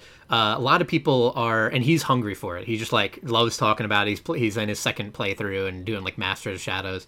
Um, this is Village is such a good game. It's like it, it's it's such a surprisingly good game. Um, it's among my favorite Resident Evil games. Uh, how how do you name feel? your favorite resident evil game If I had to, I'd say maybe the GameCube remake of one was one of Mine's was village but okay it, I I could I I think Village deserves that spot. It's one of those things where it's like nostalgia wise the the I pl- I had played the original Resident Evils and the GameCube remake I feel like was the best version of the first Resident Evil and 2 has the has a good remake. Um yeah, maybe if I wasn't just going off of like oh this was my introduction to a lot of the aspects of the series I would say that that Village. I, I'll I'll- amend that. I, I I've been thinking I've been thinking a lot about this. Like where does this fit in? And I feel comfortable saying that it, it should be my favorite with if I just looked at the series as a whole and where it's gone. Um, one of the reasons why like I I love it so much uh, off the off the bat before getting into like some of the other things is that it's the most consistent Resident Evil, and Resident Evil as a series has struggled so much with consistency. Um, usually, Resident Evil. Uh, the best Resident Evils all start out very strong. They develop like a strong sense of of world and environment with like an initial thing like a mansion. Um, Resident Evil 4 spends a lot of time in a village, and Resident Evil 4 is is obviously what they were trying to evoke with Village. Um, but they, they start off with these strong, interesting areas, and then they go so far off the deep end, and the ending becomes like you're in a brightly lit like laboratory, and you're doing a lot of combat and just everything like the this sense of like I need to like understand this area more kind of falls apart as you're just like you're rushing towards the ending. You're not you're, you're usually like starting to not enjoy it and the game is giving you like a lot of padding in combat. Um, and this and this game doesn't do that. Like the factory is the final part and it is one of the strong it's amazing. It's like the strongest ending to a resident evil. Um, and they return to some of that older resident evil style and they, they kind of keep that throughout. Yeah uh, well, there also is like this change up at the end of the game, and we're able to talk about everything. So you also play as Chris for a little bit, which yeah. is a pretty exciting action sequence where like you have access to very powerful weaponry and like uh, an airstrike. Yes, and you're just it's going through areas that you've already been, but you get like very like powerful weapons. And then yeah, so every single Resident Evil game, well, specifically with seven, and then with eight again. In seven, I was like, okay, this is supernatural. And there's no way that they're going to tell me that this is some science mumbo jumbo because like it's it's got to be supernatural. And then they explain it away with science mumbo jumbo. And I thought it was going to be the same thing this time where I was like, okay, these like women who are made out of like what are they made flies flies i was like okay that's magic that that's magic they're like vampires there's no way that they're going to try to science away that and then they, they do. do. they do they science away it it's a terrible justification i think that it's the worst science mumbo jumbo in the game yeah, there's like one little thing of like them. there's these three girls that were picked and they react well and like they were like basically like if I remember correctly they were like eaten alive by flies but then the flies were able to um re- reconstitute as them. Yeah. Yeah. So it's exactly that and I, they never really go into this, but at, at some point it felt like there was this ancient lore of this town, and like there were all of these like I don't know there there were sort of like these like th- this town had like these mysteries and like it had like this old folklore legends, and then like the scientists kind of used technology to recreate or imitate the legends by creating like these monsters that mimicked the the lore of the town. Do I yeah. have that right? Somewhat, yeah. Like it, it, starts off with that. You know what's funny is that other people have talked about this baby's head, um, which is, I guess that that I'm not unique in thinking that it's a wild start. Like they start off with with that uh, that allegory that that uh, the storybook um, about this creepy different monsters. And yes like you said like they kind of match up to the monsters that you face with four lords. Um, and yeah it's it's somewhat like the the lady uh, or mother miranda um, through all these experiments kind of created this storybook. I don't know if you know um, it, it, it starts off uh, pretty jarring with like the mia stuff. And i really hated that character to begin with, and I guess it makes sense that I hated her because she was again, um, it was again like her being not this time possessed, but like her being um, uh, there's a double, a like it's a fake, uh, it's a doppelganger that like uh, Mother Miranda is able to be her. So, um, did you feel like very justified at the end of the game when they revealed that? Um, I, I like I. I, I kind of because I found her like extremely off-putting and it was it was weird. I, I like what one Resident Evil Village does many things right, and the ways that it fails are like things that I think they've never done right. Um, and that is like the characterization is insane. Like uh, the the this character. I, I, as one thing that I talk about so often, this is like my biggest pet peeve, um, and uh, you you I'm sure are aware of this, is when is when games make a like leading character and something bad happens to them or a main character and something bad happens to them and I'm meant to feel some way about the character, but then there's no justification for that other than like they there's a spotlight shown on them. Um like Mia has so much to answer to. Uh, I don't even know, you know if, if you remember uh, everything about uh, Resident Evil 7, but she like lied to Ethan. She was involved in this project that involved like Evelyn and this like monster woman, and she knew about this like kind of mold and was experimenting with this like, kind of stuff. And she said that she was like away on holiday, like taking care of a family or something like that. So she had all the like well, she, she said that she was like babysitting, which She was, is like, what she babysitting. was. It's like kind of what she was hired to do with Evelyn, where yeah, she was but it, to it was still like you you know like it was a lie like it, like there was so much that was going on and that she wasn't being like upfront about and Ethan is just this like just dumb idiot who will do anything for people he loves. It is crazy. Like nothing will stop this person. Uh, and he just goes to Louisiana to find her. And I, throughout that game, I never felt justified in in like why I would like Mia. And I picked the non-canonical Zoe ending where I like I gave Zoe the the um the the vaccine and then Zoe just dies shortly after that. I think um, canonically. Uh, and then I think DLC revives her again. But um, uh, like I, I, I had no reason to like Mia. Like Mia lied to you and kind of gets you suckered into this, and then tells you that she's, and then in like I guess I don't know if she was lucid at the time, but kind of reveals that she's in Louisiana, and then that's what starts the events of Seven. Um, and she's so creepy. She's like actually probably the creepiest character in the game for me. So it, it was hard to like justify. It was hard to put that together and then start to like Mia in this game. Like the, I, I, I, I kind of had forgotten a lot about Seven and how many bad things Mia did, and that there was no real like justification for actions or no real reckoning uh, to to to that. And Ethan is trying to talk to fake Mia about like how many problems he has with this whole situation um, and with her and like her not talking about it.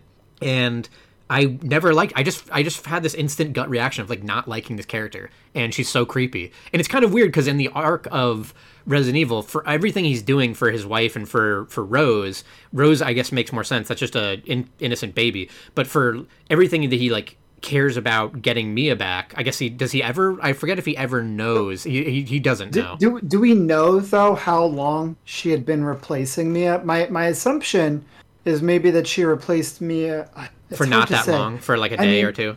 But but the other thing is, how did Ian and how did they end up here? Um, the the umbrella, the the whatever it is, the blue umbrella, I think it's called, the the new version of umbrella, and Chris specifically like worked with them to put them in there, which was supposed to be as far away as possible. I don't know how Chris fucked up that much. Like Umbrella, just as a company, fucks up, and like in, in Village, they're on this like You know what I'm saying, right? Like, apology like, tour? how do you how do you possibly like be like, okay, we'll put you you're safe now next to this bioterror town. Well, I mean, I guess the, the the the some of that answer is like the last moment is that that kind of ridiculous reveal that some of the uh, soldiers in this new umbrella are zombies. Uh, that they're using like bioweapons uh, again, and that like so so like the the state of Umbrella is apparently that like Chris works for Umbrella and they're doing this apology tour of like we're not a bad company and now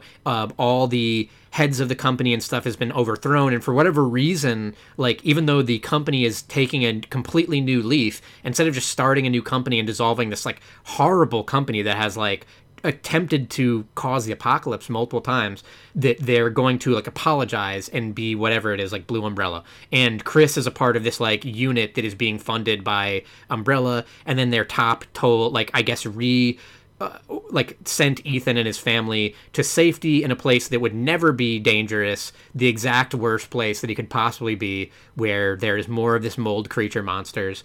And I guess because one of the last things is Chris seeing that one of the soldiers is a bioweapon, is that they're up to their old tricks again. Well, that's another company, you guys. isn't it? I, I think I don't remember who they said, but that's another company because I, I think it's the company that's working. What were they called in in Seven? Like the the the arms company. I forget.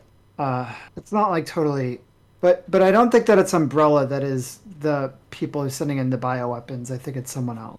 I thought it was. Um, but uh, there's so, so yeah. I would say that from like a uh, narrative, there's there's some more to be there. There's there, these games never um, are that great. I, I feel like they try and do more um, than I ever need them to do.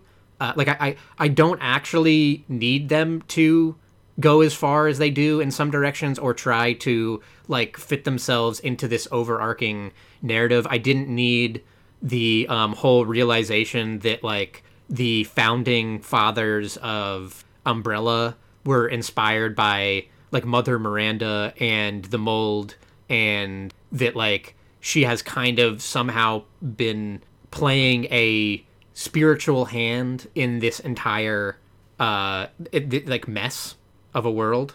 Um, like I, I, didn't need that from like about, that dump. Yeah, one thing that I was curious about is if uh, they moved the BSAA by family, the way. The BSAA. Yeah, BSA. I, I was wondering if they moved Ethan there uh, because he needed to be near the mold to stay alive, or if there was something with that of like if something happened to Ethan, he could be kept alive by using the mycelium. Uh, so I don't know because they definitely knew it was there. I mean, they knew that Mother Miranda was an issue. That's how they. That's why they killed her. Yeah. Super. Also, so funny that they couldn't just be like, "That wasn't Zoe." Well, exp- like you know, at least saying like, "That wasn't Zoe." We don't know where Zoe but is. That wasn't that wasn't Mia. Her. But he was just like, "Ethan, stop it." Yeah. like, I mean, well, they they it, it, it's this great. It's one of those things where um, I'm glad that they that they at least wrote a dumb piece of dialogue later on where one of uh, one of Chris's soldiers is intel people says, "You know, this all could have been avoided if we had just told Ethan." And then Chris is like, "Yeah." And that's it. Like it, it's one of those really basic narrative, um, like like poor writers narrative tropes of like they the the game starts out on Chris murdering Mia and there's a and like that hangs over the rest of the game uh, the game of like like like Chris what the hell are you doing? Why did you kill my wife? And then Chris is like I can't talk to you Ethan. And then like it, basically it's revealed later on like Chris did this for entirely justifiable reasons like if he had ever just if he had immediately afterwards instead of like knocking Ethan out and going through all this trouble if he had just like shot Mia doppelganger Mia to death and then told Ethan like, "Yeah, that was never your wife. I'm sorry. Like we don't know where your wife is, but we're trying to find out now." There there's no reason narratively why he doesn't want to tell him. And and also Chris is like kind of kind of should be aware that like Ethan is like a bioweapon. And it's funny because I, I like when you get further through the game, there's points where like you've killed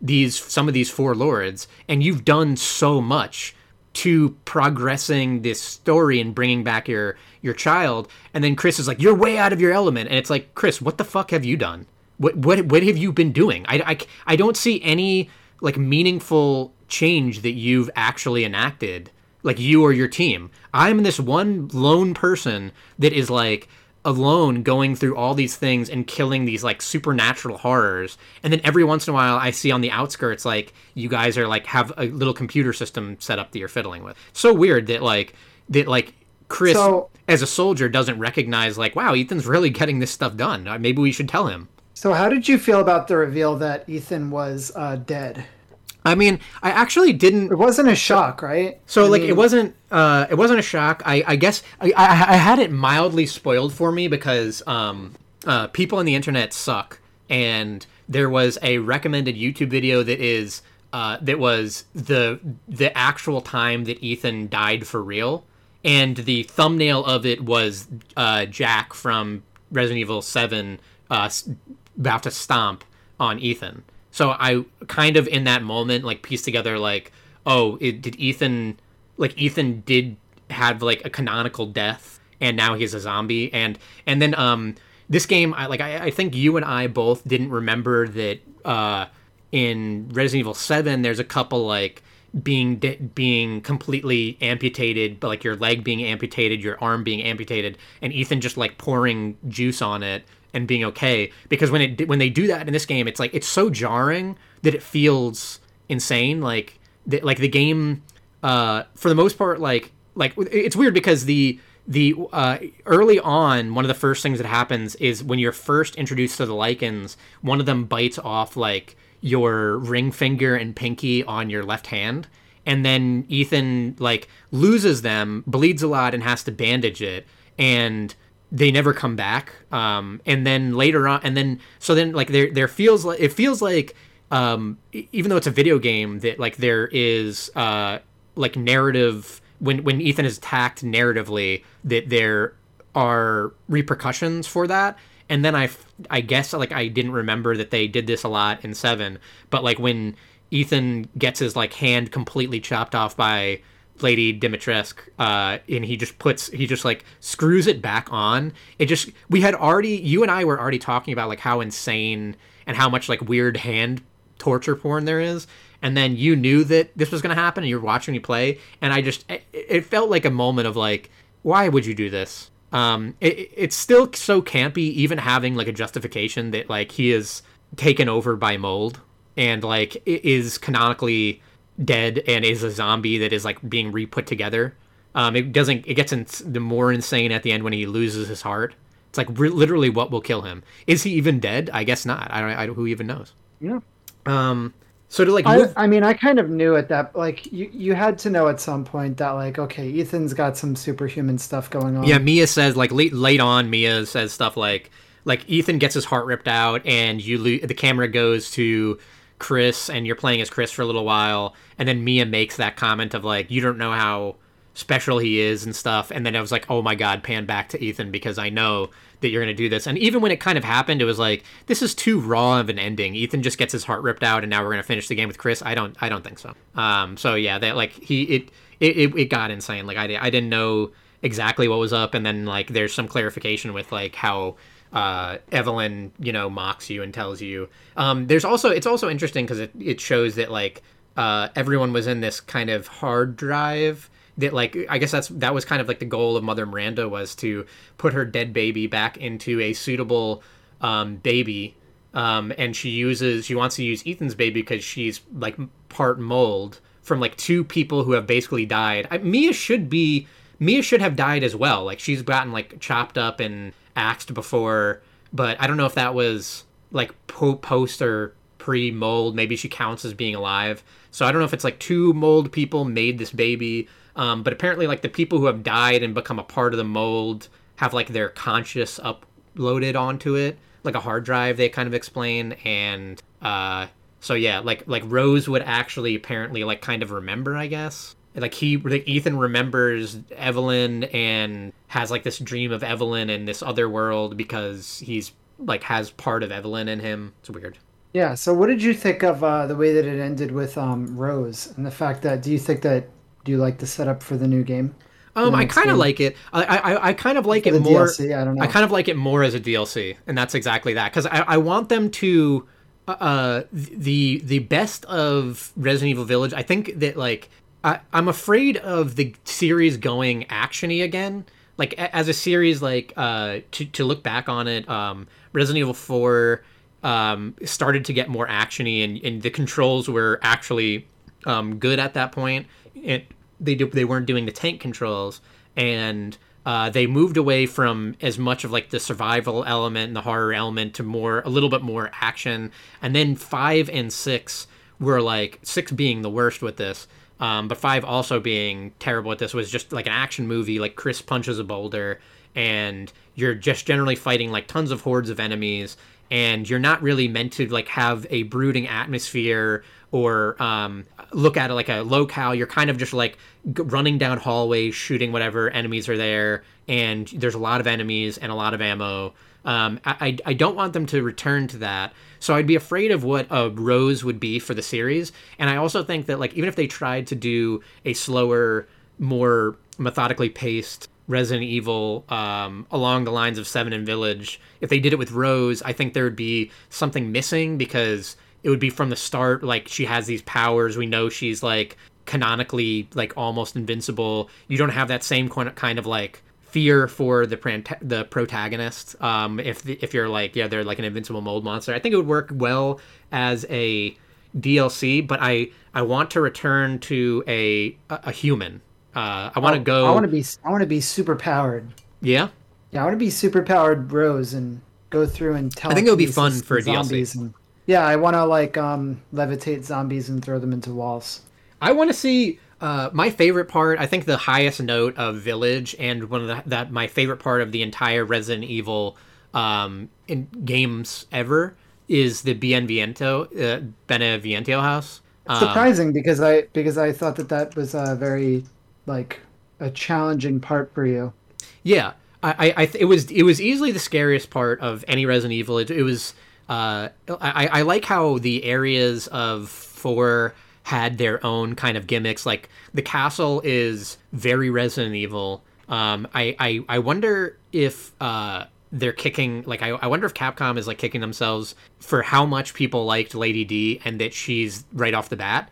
I think that uh, if Heinz in hindsight, it would have made more sense to um, do some of the other like do like Moreau first, um, which is just like uh, more of this like I, I don't I don't know if it would, would have worked uh, first or, or, do the factory or something first. I, I think Heisenberg is like kind of cool, but they don't go anywhere with him.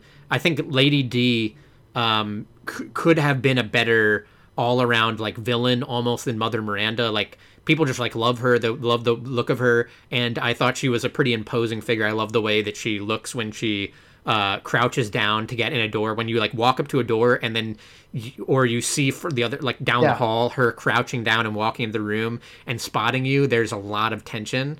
Um, and other than that, people just like love that character for a lot of reasons, um, a lot of gross reasons. Um, but I think she would have been a better being around more. Um, but the uh, you know like there was that there was that Resident Evil style with uh, Castle and Factory, then with uh, the Moreau segment was like this kind of like on rails puzzles with that tension of like don't touch the the grounds the grounds on fire kind of um, the ground is the the the floor is lava um, and Beneviento House was like just PT like you just lost your weapons. I, I didn't know where they were going to go with that originally, but I thought it, it was like the most atmosphere of any Resident Evil. It was it was so difficult for me to play. I needed uh, like your help to because what I was doing was I was basically playing for like five or six minutes and then and then whenever I would cross the typewriter I would be like okay that's enough for now. I've done like one thing.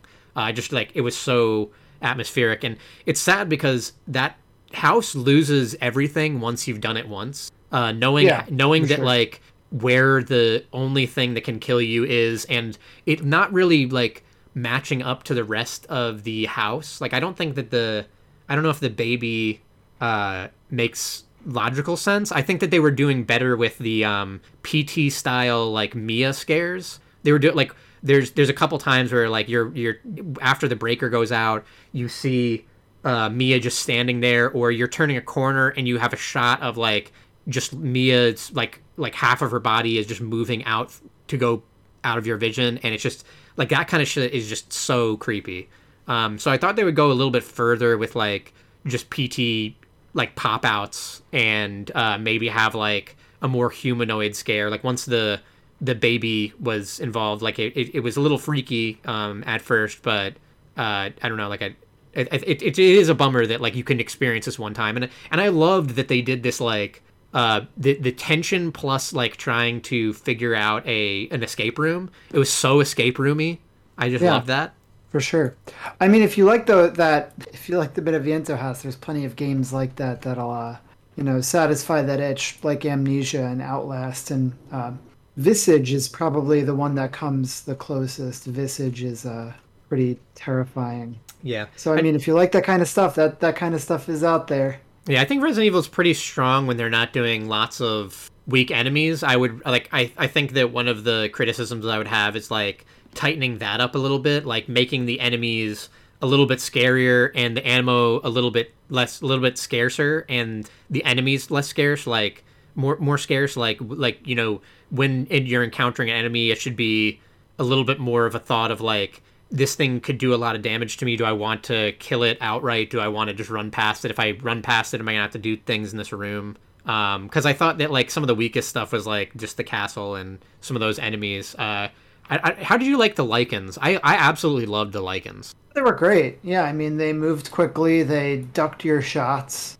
Um, I, I love the look of- them, like like crouching up on roofs. I really found them to be like the, the my favorite of the persistent Resident Evil enemies. Yeah, I mean anything beats uh, the guys in Seven. I don't even remember what they were called. The molded.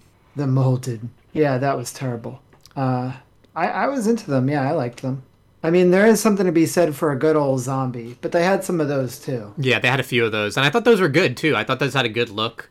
Uh, that was like, like when post they like had, they were like traditional like old school zombies of like hand bursts out of the ground. Yeah. you don't you don't get that anymore. I know, like on right on the nose with that. Uh, but but it was good, and uh, also with like the kind of tension of post Beneviento House, I thought that that worked very well. Yeah, Uh, for sure.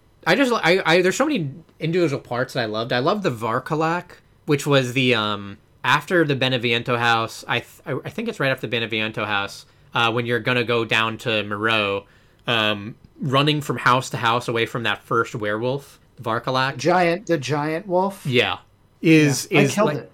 I killed Did it. you kill it? I did kill it. Yeah. Um, but I killed it after I had gotten the uh, grenade launcher. Um, and Yeah, there there is an alpha version of that that I missed out on.